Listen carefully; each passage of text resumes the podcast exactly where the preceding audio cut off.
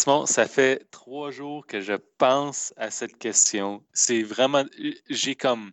J'ai changé d'opinion genre six fois, honnêtement. C'est, vraiment difficile. après match, après match 5, j'aurais dit on va avoir deux matchs, il va y avoir un match 7. Mais j'ai regardé le match une deuxième fois juste pour bien analyser le match. Euh, j'ai, pris le temps de bien écouter euh, les, entre, les, les, entrevues avec LeBron et Kyrie euh, durant, durant les, leur, match, leur, leur, journée préparatoire pour le match 6. Et je ne sais pas si. Je pense qu'il va y avoir un match 7, mais ça va être très serré. Ça va être très difficile pour les Cavs de gagner chez eux. Contrairement à ce qu'on pense, mais ça va être très difficile. Si vous écoutez ce podcast euh, dans 5 ans, euh, sachez qu'on enregistre euh, le jeudi 16 juin, à, quelques heures du, début du match 6 qui se déroule à Cleveland entre les Cavaliers et les Warriors, évidemment. bon, pour résumer, victoire, performance héroïque des Kyrie Irving et LeBron James dans le match numéro 5.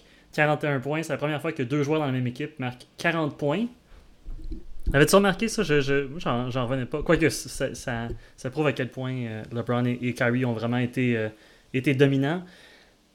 Euh, et puis là, on se retrouve avec les Warriors qui retrouvent les services de Draymond Green qui avait manqué le match 5 à cause d'une suspension, mais ils ont perdu Andrew Bogut. Et puis, on se retrouve avec Cleveland. Donc, l'alignement de départ, ce sera probablement avec Iguodala pour remplacer un Bogut, Draymond Green qui joue au 5, quelque chose comme ça? Qu'est-ce que tu en penses, Georges? Non, je pense pas. Ah non?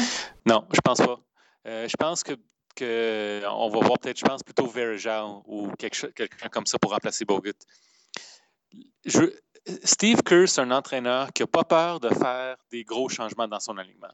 C'est un, une personne qui a quand il est arrivé euh, chez Golden State, il a dit à David Lee, une personne qui, était un partant pour toutes ses équipes durant toute sa carrière, il dit David Lee, je pense que c'est temps que tu prennes le tour au banc pour que Draymond Green puisse commencer parce qu'il a vu le talent de Draymond Green.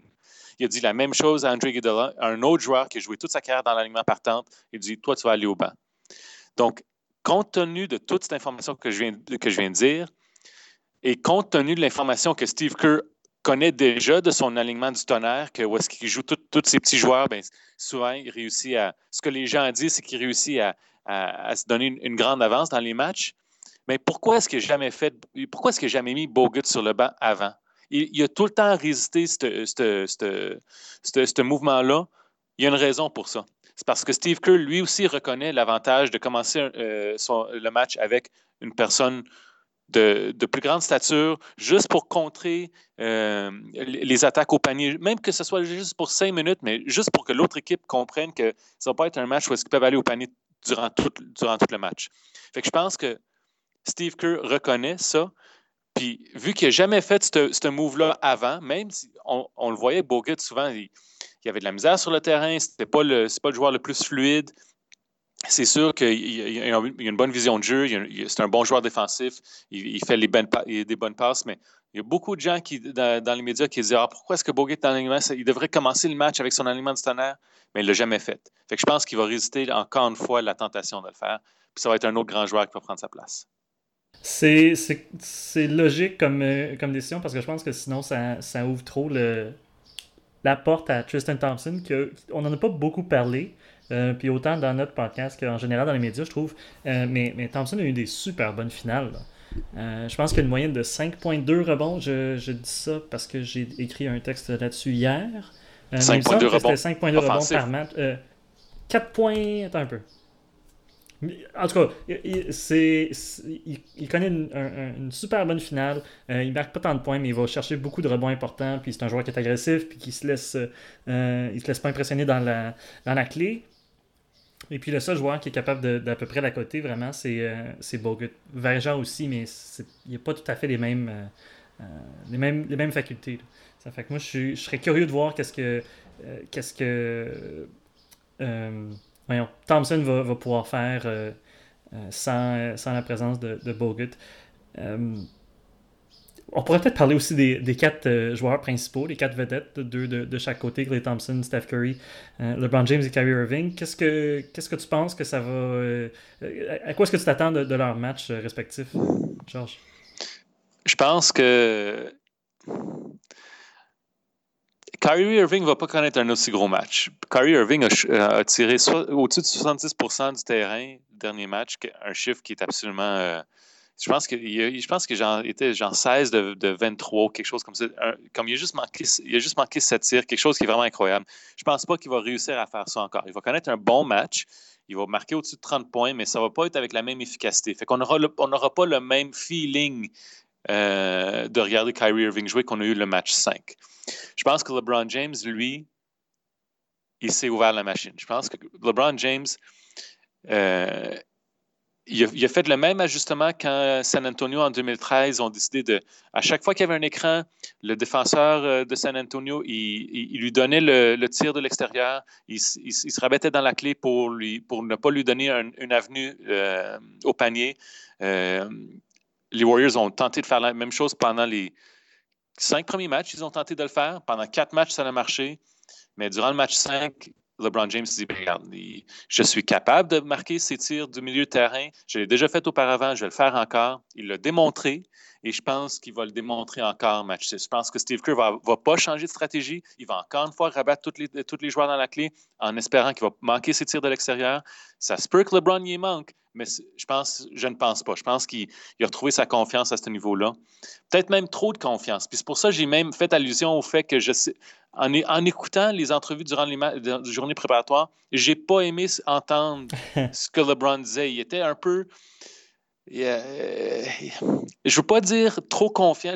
il était sur le bord d'être arrogant. Puis ça, c'est quelque chose que LeBron doit faire très attention parce qu'il a tendance à.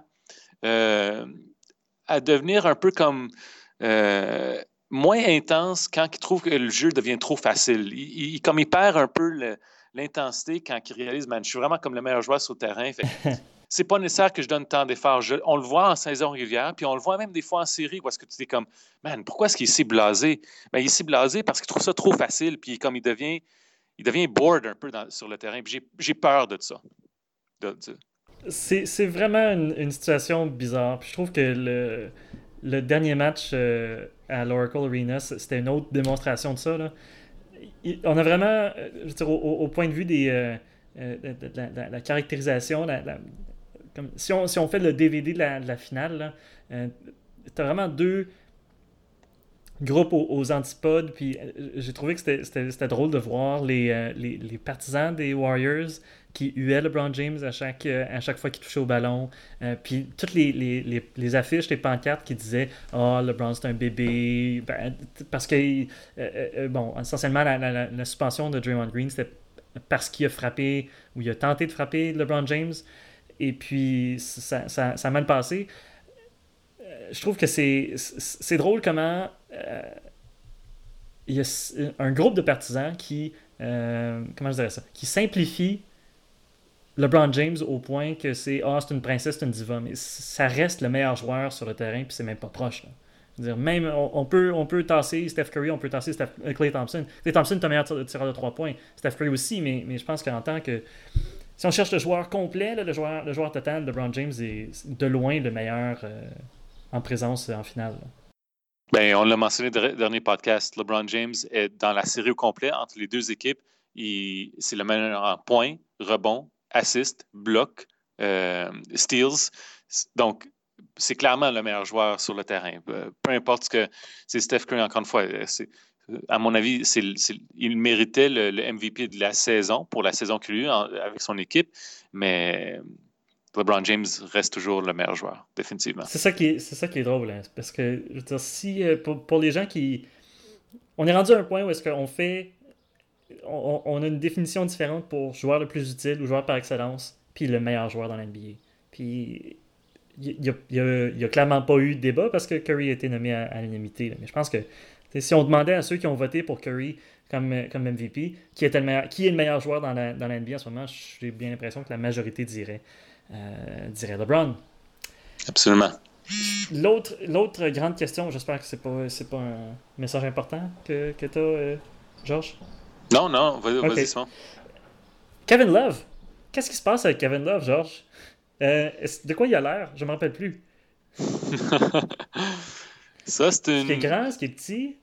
C'est son numéro. il est, il, est semi-grand. Euh, il a... Kevin Love, c'est une situation très intéressante. Je ne sais pas. Moi, j'ai pensé qu'elle allait avoir un super bon match, match 5, parce qu'on sait qu'à quel point Draymond Green l'a il l'a humilié les, durant les quatre premiers matchs. Ben, en fait, trois des quatre premiers matchs parce qu'il en a manqué un à cause euh, de sa commotion cérébrale. Donc, moi, j'ai pensé qu'un match 5 allait vraiment pouvoir mettre son empreinte sur le match. Et puis, man, cinq tirs au panier, trois rebonds. Le gars, il se pose. C'est une de ses forces, comme prendre les rebonds pour faire les gros outlet pass. Trois rebonds. C'est en fait le, plus petit nombre de rebonds dans sa carrière où est-ce qu'il a joué au moins 30 minutes dans un match. Donc, euh, clairement, je ne sais pas si c'est encore les effets de sa commotion cérébrale. Je ne sais pas si, comme un manque de confiance, je ne sais pas si c'est parce qu'il a réalisé que Kyrie Irving et LeBron James connaissaient un super bon match, fait qu'il allait se mettre un peu de côté. C'est ça que j'allais dire. C'est que quand, quand tu as des performances comme ça, là, où est-ce que c'est, comme surhumain, j'ai l'impression que tu, fais juste euh, céder le ballon puis tu les laisses faire par expérience sur un terrain, quand tu vois que. Ça, ça dépend du type de joueur que tu es, ça dépend le, type de, mentalité que tu as sur le terrain. Moi, je sais quand je, quand, quand, je suis sur le terrain puis je vois qu'un de mes, un de mes joueurs, il, il, connaît super mon match puis tout ce qu'il tire, ben, ça rentre. Souvent, je peux comprendre avoir une tendance de dire, ben garde, je vais, les laisser aller. Je ne veux pas être la personne comme égoïste qui va absolument prendre des shots, même si Kyrie Irving n'a pas manqué un seul shot depuis le, deuxième quart. je ne vais pas être le gars qui va, nuire à mon équipe de cette manière-là. je peux comprendre Kevin Love qui dit, je vais prendre un, euh, un backseat à LeBron et Kyrie. Mais une chose est claire que il faut qu'il commence match 6 avec une intensité qui démontre qu'il peut prendre les shots nécessaires s'il y a l'opportunité et les rentrer parce que je pense qu'ils vont avoir besoin de lui euh, match 6. Oui, absolument. Puis LeBron James a, dit exactement ça, en fait, que euh, essentiellement que Love est un trop gros morceau de, de l'équipe pour, euh, pour qu'il soit encore un, figurant. puis c'est ça, je veux dire, la, performance aurait été comprenable si c'était bon les effets de la commotion. Il a joué 33 minutes. C'est ça qui c'est ça que je trouve euh, que je trouve déroutant un peu. Mais, euh, mais bon comme tu dis je pense que ça, va être important de voir euh, ce qu'il va pouvoir faire. Puis si l'absence de, de Bogut ça va peut-être déstabiliser un peu les affectations en, défense pour, pour laisser peut-être un peu plus de place à Kevin Love mais j'ai l'impression qu'en même temps Kevin Love c'est comme une cible trop facile pour Draymond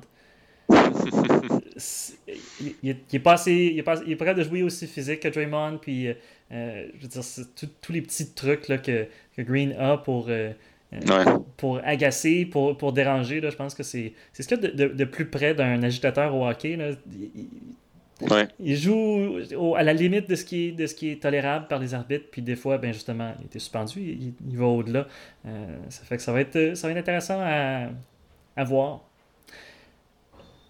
Est-ce qu'il y a autre chose sur la finale? Parce que je pense que l'autre sujet que je voulais aborder, là, je sais qu'on n'a pas tant de temps que ça, euh, mais c'est, euh, l'été du, euh, du, Canada en basketball, Georges. Ça fait longtemps qu'on n'en a pas parlé. Et puis là, à moins qu'il y avait autre chose sur la finale. Mais oui, je, voulais juste penser une, dernière chose. L'autre raison pourquoi j'ai dit que j'ai un peu peur pour les Cavs, puis je pense que ça va être un peu serré en match 6, c'est parce que la défense des Warriors était vraiment, vraiment atroce sans Draymond Green. Euh, c'était clair, encore une fois, quand j'ai regardé le match euh, en reprise, c'était clair qu'il manquait quelque chose, il manquait la personne qui dirigeait l'équipe. Euh, normalement, des, des, des, switches qu'il faisait sans, sans, même y penser, il était beaucoup plus lent, il laissait beaucoup plus de joueurs ouverts. C'est clair que Kyrie Irving, c'est un joueur one-on-one. Fait les gens qui disent Ah, Kyrie Irving qui a marqué beaucoup de shots one-on-one, c'est un joueur one-on-one. Tu ne vas, pas changer la nature d'un joueur. C'est une personne qui, qui, qui, dribble le ballon beaucoup et qui a de rentrer des, des, des, des shots difficiles. C'est le type de joueur qu'il est. Fait il y a beaucoup de gens qui disent Ah non, c'est les, les, Warriors qui, qui, lui ont, qui, lui, qui, lui ont, qui ont déterminé le shot que Kyrie a pris. Pas vraiment. Kyrie veut ces shots-là. C'est le genre de joueur qu'il est. Mais à d'autres reprises, j'ai vraiment trouvé que la défense était super lente. Elle n'était pas en sync. Euh, Harrison Barnes a connu un super mauvais match. Oui, ouais, absolument. Euh, puis même, honnêtement, même Steph Curry et Clay Thompson, ils n'ont pas connu des super bons matchs. Euh, donc, je pense que Draymond Green, c'est clair que c'est une personne super importante pour cette équipe-là. Et je pense que ça va faire une, grosse différence en match 6. Jusqu'à date, les Cavs ont réussi à, arrêter l'offense de Clay Thompson, Steph Curry. Ça, je pense que ça va continuer. D'ailleurs, si je regarde les statistiques euh, entre Steph Curry, même l'année passée, en finale, il y, avait une, il y avait une finale difficile contre les Cavs. Je pense que les Cavs, ils ont une certaine stratégie, une certaine manière de, de, de, garder euh, Steph Curry. Euh, plus, plus modeste sur le terrain. Mm-hmm. donc, ça, je pense qu'ils ont de l'expérience là-dessus, mais il va falloir qu'ils trouvent une manière de, de contrer Draymond Green, là, il va vouloir défoncer tout ce qui, tout ce qui touche sur le terrain. Le gars, il, veut tellement, il veut tellement euh, se remettre du fait qu'il. D'ailleurs, j'aimerais savoir ton opinion si, tu penses que Draymond Green aurait dû se faire suspendre. Oui. Euh, ouais, hein? C'est. Euh, je sais pas si c'est nécessairement juste le geste qu'il a fait, mais je pense que c'est comme une accumulation de petites choses que les arbitres ne pouvaient pas nécessairement cibler, là, mais c'est un peu comme au, au soccer, l'accumulation de cartons jaunes. Euh. Je pense que ça fait. Euh, je sais pas dans quelle mesure ça a rapport avec l'espèce de lune de miel que les Warriors ont avec les médias, puis avec une, certaine partie du public, je pense. La, la NBA est certainement très contente d'avoir une équipe aussi dominante que, les Warriors. C'est bon pour leur, pour leur code d'écoute, pour la vente de billets, pour, euh, pour tout. Mais je pense qu'en même temps, il y a des affaires que les Warriors font sur le terrain qui déplaisent aux autres joueurs, qui déplaisent aux officiels, puis je pense que c'était. Euh, c'est ça. C'était pas nécessairement juste le, geste, puis le geste en question. C'est comme si. Euh, euh, bon, Green, en, je sais plus si c'était en tombant ou en s'en relevant, il a comme fait un swing avec son bras, puis c'est arrivé près de, de l'aine de LeBron James. Moi, je pense que, honnêtement, je pense que je suis d'accord avec toi, il aurait dû le suspendre parce que c'est une accumulation de choses que Draymond Green a fait.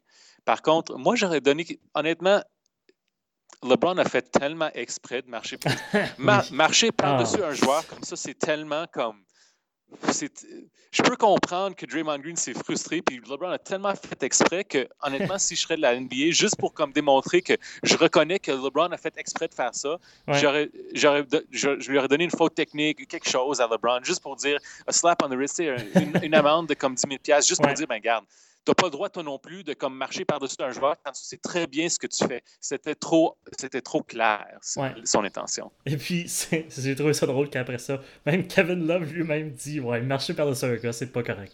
C'est manquer de respect. même s'il perd de son, son propre coéquipier, puis ça fait juste rajouter une couche aux, critiques qui disent Ah, Kevin Love, il cadre pas vraiment dans les plans des Cavaliers. il dit, il dit Ah, ben mon coéquipier a fait quelque chose de pas correct. Même si je suis content qu'il ait une opinion, je suis content qu'il dise ce qu'il ce pense, mais en même temps, je comprends aussi l'argument de il faut être un bon joueur d'équipe, puis tu ne parles pas dans le, dans, contre tes, tes coéquipiers. J'ai trouvé que c'était comique comme, euh, comme dynamique un peu entre les, entre les deux. Le, plus, le plus gros, le plus grand step over dans l'histoire de la Ligue, c'est c'est justement Allen Iverson qui, eh qui marche par-dessus Teron Lou en, 2001. Et puis, donc, je pense que euh, c'était clair qu'on en parle encore de ce step-over-là, à quel point c'était, c'était méchant. C'était comme dans ta face, bang. C'était comme. C'est comme le flip de José Batista à la, à la mille. C'est vraiment, c'est vraiment intense. C'est la petite bière à côté ça, le, le, le flip de, de Batista. Ouais. Bon. Euh, Team Canada, équipe Canada, est-ce qu'on change, de, on, change de, registre un peu? Euh, bon, là, la, formation a été annoncée pour, euh, pour le tournoi de qualification. Donc, c'est pas pour les Olympiques, mais c'est pour le tournoi de qualification euh, du, pour, pour les Jeux de Rio. Le Canada qui va aux Philippines pour affronter la Turquie, le Sénégal, la Nouvelle-Zélande, les Philippines et la France. Je pense que c'est tout. Euh, et puis, euh, après, il me semble qu'on a, passé toute la saison, tout, l'été passé à dire Ah, c'est une belle équipe, c'est une équipe qui est jeune, qui, s'en vient bien. Et puis, paf, il, reste Corey Joseph parmi tous les, beaux espoirs. Et le reste, c'est pas aussi inspirant, je dirais. Euh, il y a Anthony Bennett qui a été rajouté à la, liste des invités. Il va probablement faire l'équipe. Euh, mais sinon, comme, joueur qui a de, l'expérience euh, dans l'NBA, et Tyler Ennis. Et Joel Anthony. Mais Joel Anthony, c'est comme un. Je pense que le, train est un peu passé de, son côté. Là. Qu'est-ce que tu penses que. À, quoi est-ce que tu penses que c'est dû? Est-ce que c'est que les il faut dire qu'au basket, je veux dire, s'il manque deux joueurs, c'est la fin du monde. On est vite, on dans une, situation où que, mon Dieu, il, manque plein de monde. Puis, dans le cas d'Andrew Wiggins, euh, l'explication c'était Ah, ben, je veux me concentrer sur la prochaine saison de l'NBA, c'est une saison vraiment importante. Euh, nouvel entraîneur au Minnesota et ainsi de suite. Puis je pense que les attentes euh, augmentent pour les, les Timberwolves. Tristan Thompson aussi, je pense que c'est compréhensible, quoique il n'a pas décidé, il n'a pas dit dans un sens ou dans l'autre s'il allait venir, mais on, devine qu'il va, passer son tour. Je pense qu'il y aura une, saison bien assez longue. Euh, il va vouloir se, reposer. Euh, donc d'un côté, je comprends qu'il y, a des joueurs qui voudraient euh, laisser tomber à la faveur de prendre une pause en vue de la prochaine saison.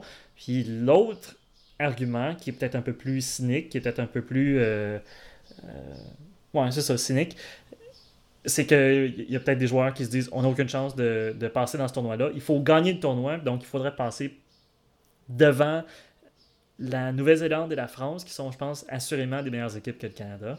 Tu es d'accord avec moi là-dessus, j'espère? Nouvelle-Zélande, je sais pas. Pas vraiment. La ça France, oui, de, qui joue. La, France, oui. La Turquie, oui. Mais la Nouvelle-Zélande euh, sont comme. Ah, je te dirais pas nécessairement meilleurs que, que, le Canada. Non. Mais en tout cas.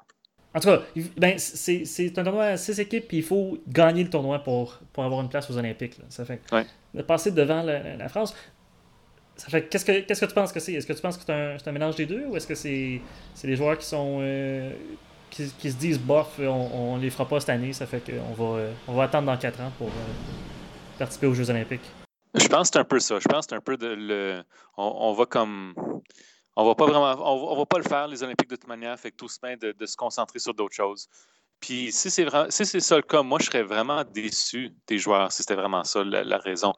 Euh, puis si je suis équipe Canada, si je suis Steve Nash qui, euh, qui, est, le, qui, le, GM de cette équipe-là, moi, je serais vraiment déçu des, des, joueurs qui ont dit, tu sais, Tristan Thompson, je peux comprendre, il est en finale, il n'y aura pas tant de repos que ça, fine. Mais Andrew Wiggins, tu me niaises-tu? Ça, fait deux mois que tu es supposé être en train de, pratiquer, de préparer pour la saison régulière, puis de comme d'augmenter ton niveau de jeu. Tu peux jouer dans un petit tournoi et possiblement faire les, Olympiques, qui est, un, qui, est un, qui est un big deal. Tu veux, tu veux montrer l'exemple à tous les autres joueurs que nous autres, on est investis dans l'équipe. Je trouve ça vraiment. Euh, Kelly Olynyk, on comprend, il est blessé. Fait Kelly Olynyk, je comprends. Tristan Thompson, je peux comprendre. Andrew Wiggins, aucune raison puis euh, de ne pas vouloir euh, venir euh, sur l'équipe. Je trouve que c'est un peu, je ne veux pas dire le mot lâche, mais je trouve que c'est un peu paresseux. Tu sais, de, de je veux me préparer pour la grosse saison des Timberwolves. Vous êtes une équipe en reconstruction. Vous n'allez vous allez pas faire les séries l'année prochaine. Ça, c'est clair. Tu veux, tu, te tu veux te préparer mentalement pour comme les grosses pratiques de Tom Thibodeau? Comment, arrête. Là c'est comment est-ce que tu veux préparer? Ce que, ce que je pense aussi, ce que, ce que, je pense aussi là, ah, finis, finis ton idée, Georges. Moi, je voulais juste, t'as-tu remarqué en passant que tous les gens qui euh, qui, euh, qui, vont, qui, font pas, qui vont pas jouer pour leur équipe nationale, ils commencent tout le temps leur paragraphe par le même. C'est un copy-paste. Je parlais à ma famille et les gens proches de moi. Puis on a tous décidé, c'est comme le même speech de Russell Westbrook, Chris Paul, Andrew Wiggins. c'est du copy-paste, là. Oui, ah, ça, euh, j'allais dire, il faut, quand même préciser là, que c'est pas un problème propre au Canada. C'est pas comme si c'est unique, uniquement les Canadiens qui veulent pas représenter leur pays. Il y a euh, Nicolas Batum, Evan Fournier. Il me manque un troisième. Parmi les joueurs français qui ont refusé d'aller au tournoi repêchage. Ben, je pense que Noah, il va pas jouer non plus. Il va comme Noah, mais je veux dire, il est fait en papier à ce point-ci. puis, mais il me semble qu'il y avait un autre jeune. Qu'est-ce que j'oublie? En tout cas, peu importe. Là. Est-ce que Nando De Colo va. Oui, Nando De Colo, l'ancien des Raptors, va être là. Ça fait qu'il y a au moins ça, partisan, partisan français. Mais je pense que c'est, on se retrouve dans la même situation. Puis les États-Unis, qui eux, ils n'ont pas besoin de passer par le, le tournoi de repêchage parce qu'ils sont, euh, sont déjà qualifiés. Mais euh, on a, ça, comme tu as dit, Russell Westbrook. Euh, est-ce que Kevin Durant a dit qu'il n'allait pas participer? Il me semble que LeBron James a dit qu'il ne participait pas. Ça se peut-tu? Non, LeBron James n'a pas encore pris sa décision, mais, mais Chris Paul a dit qu'elle n'allait pas jouer. Ah, Marcus Aldridge a dit qu'elle n'allait pas jouer. Euh, Blake Griffin, je pense, qui me semble, qui a dit qu'elle n'allait pas jouer lui non plus.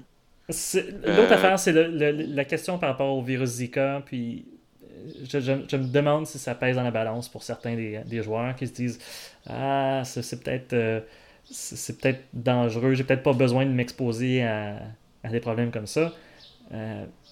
Ça, je le crois. Puis, juste, juste une parenthèse là-dessus. Tu sais, il y, a certaines personnes que tu leur donnes plus de crédibilité que d'autres. Pau Gasol, qui joué pour son équipe nationale, ça fait comme genre 25 ans. Il joue tous les tournois possibles. Il en manque jamais. Il n'en a jamais manqué. Puis lui-même a dit ben ça se peut que j'y aille pas à cause du. Fait que lui, quand Pau Gasol dit ça se peut que moi, je ne veux pas représenter mon pays à cause du, euh, du problème de Zika au Brésil. Donc, ça, ça donne beaucoup de crédibilité. Là, je, là, je peux croire d'autres joueurs qui disent Ah non, moi non plus, je ne veux pas le faire parce que Pau Gasol a dit ça se peut que je ne joue pas pour l'Espagne. Ça, c'est un un gros, un gros move. Là. Ça veut dire beaucoup quand Paul Gasol, qui, qui, joue tous les tournois importants pour l'Espagne, ne joue, joue, pas. Ouais, ouais je suis, euh, je suis d'accord. La différence, ce que je vais, ce que je vais dire quand même là, pour euh, euh, revenir au Canada, c'est qu'il y avait tellement de beau momentum.